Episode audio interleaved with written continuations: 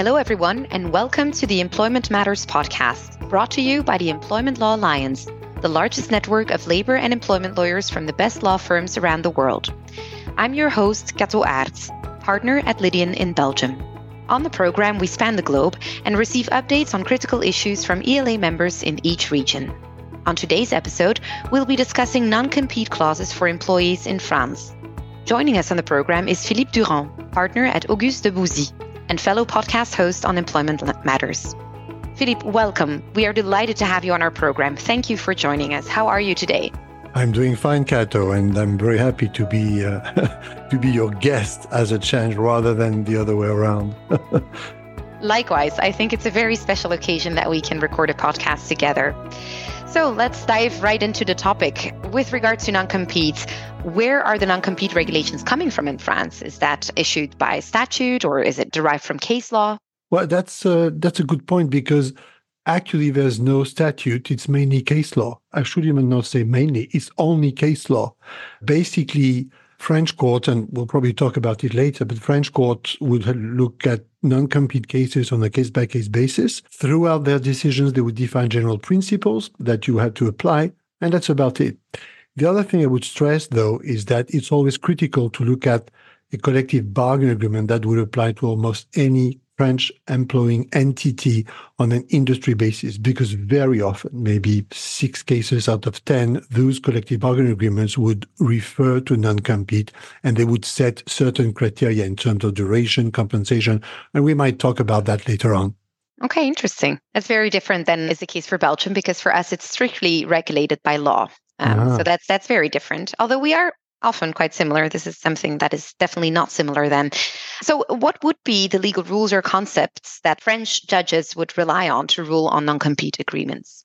Well, Kato, as I was just saying, they would uh, look at general principles, and those principles would be freedom for employees to work on one side and businesses' rights to do business in France. Bottom line is really as you know, we have a very employee friendly set of employment regulations in France. But the bottom line being that really any restrictive covenant, any non compete undertaking should not stop an employee from finding another job. So you cannot put a doctor, you cannot put a software engineer in a situation such where because of the restrictive covenant, he would not be able to find any other job at all for a certain period of time. That's the best way to wrap up the legal principles that French judges have been looking at throughout all those years. That definitely makes sense. And I guess that gives an interesting discussion sometimes in practical cases. I guess these rules then have led the French judges to define certain conditions, at least, for non compete clauses to be valid and enforceable. What would you say are the main conditions for non competes to be valid and binding in France? Actually, I would say, to answer your question, that there would be four main conditions.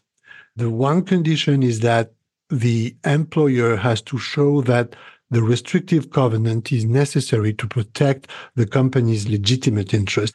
And at the same time, the restrictive covenant should also take into account the employee's position. You don't have, we can talk about that later on if you want, but you cannot have a restrictive covenant for any type of position for any employee. The second condition would be the geographical scope. The restrictive covenant cannot apply all the time to all the world. The third condition is duration. Of course, the clause must be limited in time, and we can talk about this a bit further. And finally, for about almost 30 years now, the French Supreme Court decided, which was not the case before, that the clause must be compensated. I mean, our, listeners in common law jurisdiction would talk about consideration. Before 1996, no compensation was required. Now, compensation is required, failing which the clause would not be, the undertaking would not be enforceable. Okay. And all of what you're saying now, Philippe, definitely rings a bell because those are four main conditions, I would say, under Belgian law as well for non competes to be valid. So let's go over these uh, four conditions if we can, Philippe. Um, and let us start with the reference to the employee's job and the company's legitimate interest that you mentioned. Glad to see that Belgium and France are eventually meeting, by the way, on, on some common things, which, as you said before, is no surprise. Well, for example, I would say to your point that ideally a restrictive covenant would apply to a salesperson while for someone like an assistant, for example, who would mm-hmm. have very little contact with the outside world or clients or suppliers, a restrictive covenant would usually not apply. In terms of legitimate interest for the company, you have to look at the market, the business. Is it very competitive? Does it make sense for the company's interest, for the company's legitimate interest to have such a clause? And what I would say, and that's the reason why drafting these clauses on is not that easy. I mean, we have some tips, of course, that I'm sharing with you today, but you really have at the end of the day, like the judge, to strike a balance and make sure that you find a proper equilibrium between the company's interest and the employee's interest. Okay, interesting. And then the compensation. I'm sure that's what many employers ask you about. What do we have to pay to make a non compete valid? Well, before I forget, Kato, that's one specific point, for example, where you would have to look at the collective bargaining agreement, because some CBAs would provide for a minimum compensation. Like the steel industry would provide 60% of the employee's prior remuneration. So you have to think about the CBA all the time, but particularly on compensation. And of course, you would wonder, as you just said, what is a proper compensation. But the trouble is that French courts, when since the time when they decided it was necessary, never gave any precise tip. They just say in French that the amount of the compensation should not be derisory, non dérisoire, as we say in French. I would generally tell clients that that compensation should be around 40% of the employee's prior remuneration. And since it is deemed to be a salary from a tax point of view, this would also generate 10% of paid holidays. So, for that matter, you would have to think about maybe saying 40%, including entitlement to paid holidays. But generally speaking, and subject to CBA's provisions that will be more generous, I would say 40% is a pretty good uh, standard. But okay. it can be it can be negotiated, and sometimes you would also have to be more generous for the clause to be more in a better equilibrium, as I said before, because this employee would have a very high level position dealing with many countries, and because the restrictive covenant would be pretty biting for him in terms of uh, prohibiting from finding another job for a certain period of time. That's interesting. And it definitely sounds like a lawyer's paradise because you can argue in favor um, of the employee to, to have a bit higher compensation. In Belgium, it's determined by law. So it's 50% of the employee's salary. Oh. And there's no discussion there. Of course, you can always grant more as an employer, but otherwise, that's what the law says. What about the limitation in geographical scope? Can it be a worldwide application or is just France or where the employee has worked before? Well, that's another tricky point. If I would take the two examples you were just sharing, I would say that generally speaking, France would be okay, except if you have a salesperson dealing only with one city in a very small geographical scope in France. But France in general would be fine. The whole world is pretty difficult to accept because that's really big. Unless you would be talking about an executive who would have really broad duties all around the world with a significant remuneration that would fit that. But the whole world is certainly not something you would find very often. I would find it pretty dangerous. So in between, you would normally talk about maybe two or three countries, France, UK, Belgium, and Germany, and that would be about it, as long as, of course, it makes sense with the company's business and presence in those countries. But you have to be pretty careful and delicate with that because the more greedy you will be, as you understand by now, the more risky it is that your clause would end up in court and being held, ruled null and void by a French judge. And then the clause in its entirety will be null and void, right? Or would it just be the part that the judge deems to be excessive? That's a very good point because that's um, a kind of Anglo Saxon practice to say specifically in the clause if this clause is partially deemed to be null and void, only the portion to be null and void will be uh, taken out and the rest will remain. It's for the judge to decide. Well, not, I'm talking about France now. It's for the judge to decide. In other words, a judge may think that one change could be sufficient and the rest of the clause would remain, or the other way around, the whole clause would disappear. You also have to bear in mind that as I said before, the clause is a global equilibrium. So if you take out something, it could be argued that you're not, the whole thing is going to be disturbed and you don't want to keep the clause in that same shape. But again, at the end of the day, it's for the French court to decide whether the whole restrictive covenant will be kept or not. Okay, interesting. When it comes to the geographical scope, there's one thing I could mention for Belgium. We have a standard non compete clause that is basically limited to the Belgian territory. And then you have a derogatory non compete clause where, for people with an international scope of activities, you could go broader and beyond that. And there is specific case law saying that if you go beyond the territory of Belgium, you need to list the countries by name because there have been clauses before where they just put in the European Union, which then the courts ruled that's not specific enough because we all know the Brexit story. It could change over time. So you really specifically need to list all of the countries, but it could be 27 countries. So there's no limitation there. But I thought it was interesting to mention that for Belgium because that also seems something peculiar. Yeah, yeah actually, this is very interesting, although we don't have the same rule. But as, as I said before, it makes sense to make a difference between France or your home country, Belgium, and the rest of the world. And the second comment I would like to make on what you just said, which works also in France, you have to be very specific. And as you said, the EU could change tomorrow with Brexit or Ukraine joining in 2030 or whatever. You have to be specific.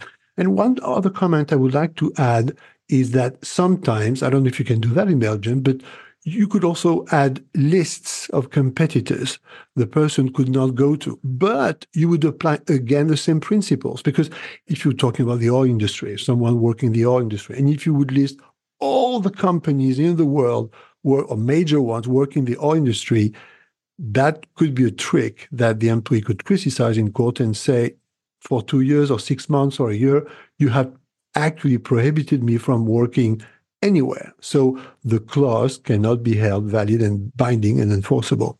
That's an interesting point. I would say under Belgian law, yes, you could add the list of competitors. And as long as the clause in general meets the conditions determined by law, it will be valid and enforceable. So this equilibrium that you mentioned uh, that is taking place in France would not play as much mm. of a hmm. role in Belgium because you have these conditions determined by law. And that's it. If the clause meets those conditions, then it's valid and enforceable. So, what about the limitation in time? I'm curious. How long can an employee be restricted from working for a competitor in France?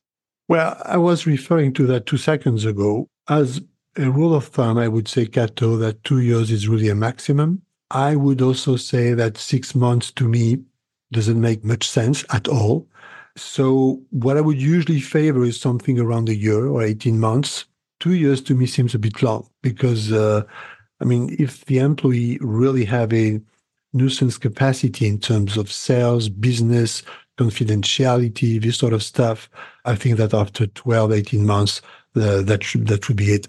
And I would stress again that's a very specific point where the CBA provisions, the collective bargain agreements provisions, would have to be checked. Okay, that's a very good recommendation, I would say. So, finally, Philippe, some tips or takeaways that you could give our audience today about these non compete undertakings. What should they bear in mind? Well, you're giving me the occasion, in fact, to maybe wrap up what I said before and add a few more comments. Well, first of all, the restrictive covenant should be inserted in the employment contract. And I would recommend that this be done at the outset in the contract itself at the very beginning, because afterwards, since then you need the employee's consent, the employee could say, but I don't want that. I mean, there's no reason why he would accept to sign an addendum to change his existing working conditions with a restrictive covenant that did not exist at the outset. So provide it in the employment contract at the very beginning. Number two, but that's something I said before. I'm not going to spend too much time on this. Make sure it makes sense with all the rules, equilibrium, proportionality, etc. I was uh, talking about. A third item that I didn't talk about, which is a waiver. If you are the employer, and I know, Kato, you mostly represent companies like I do, if you want to waive the clause because in two, three, 10, 20 years from now, you realize this guy is leaving, but he's not a nuisance, finally. I want to waive because I don't want to pay. That waiver must be provided in the employment contract in the restrictive covenant itself. Otherwise, you cannot waive. And of course, make sure that you waive in proper time. Usually it's pretty fast, like 15 days after termination. Number four, I would still favor restrictive covenants in general, by the way, but you have to monitor them, specifically in case of resignation. Because if you have someone handing you his or her resignation, and then you don't pay attention to his contract, you forget to waive the restrictive covenant, bingo, that's it, you owe money. And I've seen employees doing that trick a few years ago with a client. So monitoring the restrictive covenants is, of course, a key point. And finally, although I said that several times, but I'm going to say it again, check the CBA to make sure all this is compliant with the collective bargaining agreement that the French employing entity would be applying in France. These are very useful tips, and I would say they can almost be copy paste to Belgium. so um, well, it's not for today to have a, a podcast on Belgium non-competes, but these tips I would definitely also give in Belgium. So thank you so much for that, Philippe. This is all the time that we have today. It's been a very interesting discussion, I must say. Thank you for your time. It was a pleasure speaking with you. Well, it was also my pleasure, Kato, and uh, hopefully maybe we'll find another topic to do it the other way around, and uh, so that I can ask you questions about Belgian employment law. I would love that. And thank you, listeners, for tuning in. If you would like to connect with Philippe, please click on his bio in the description of this podcast. We also encourage you to reach out to any of our lawyers around the world by selecting Find a Lawyer on the ELA website at ela.law. In addition, search the ELA website where you can sign up to receive invitations to our upcoming webinars, download white papers and on demand content from our online library, or access the ELA's exclusive Global Employer Handbook. You've been listening to Employment Matters, a podcast brought to you by the Employment Law Alliance, the world's largest network of labor and employment lawyers from the best law firms around the globe. I'm Kato Aerts. Thanks for listening.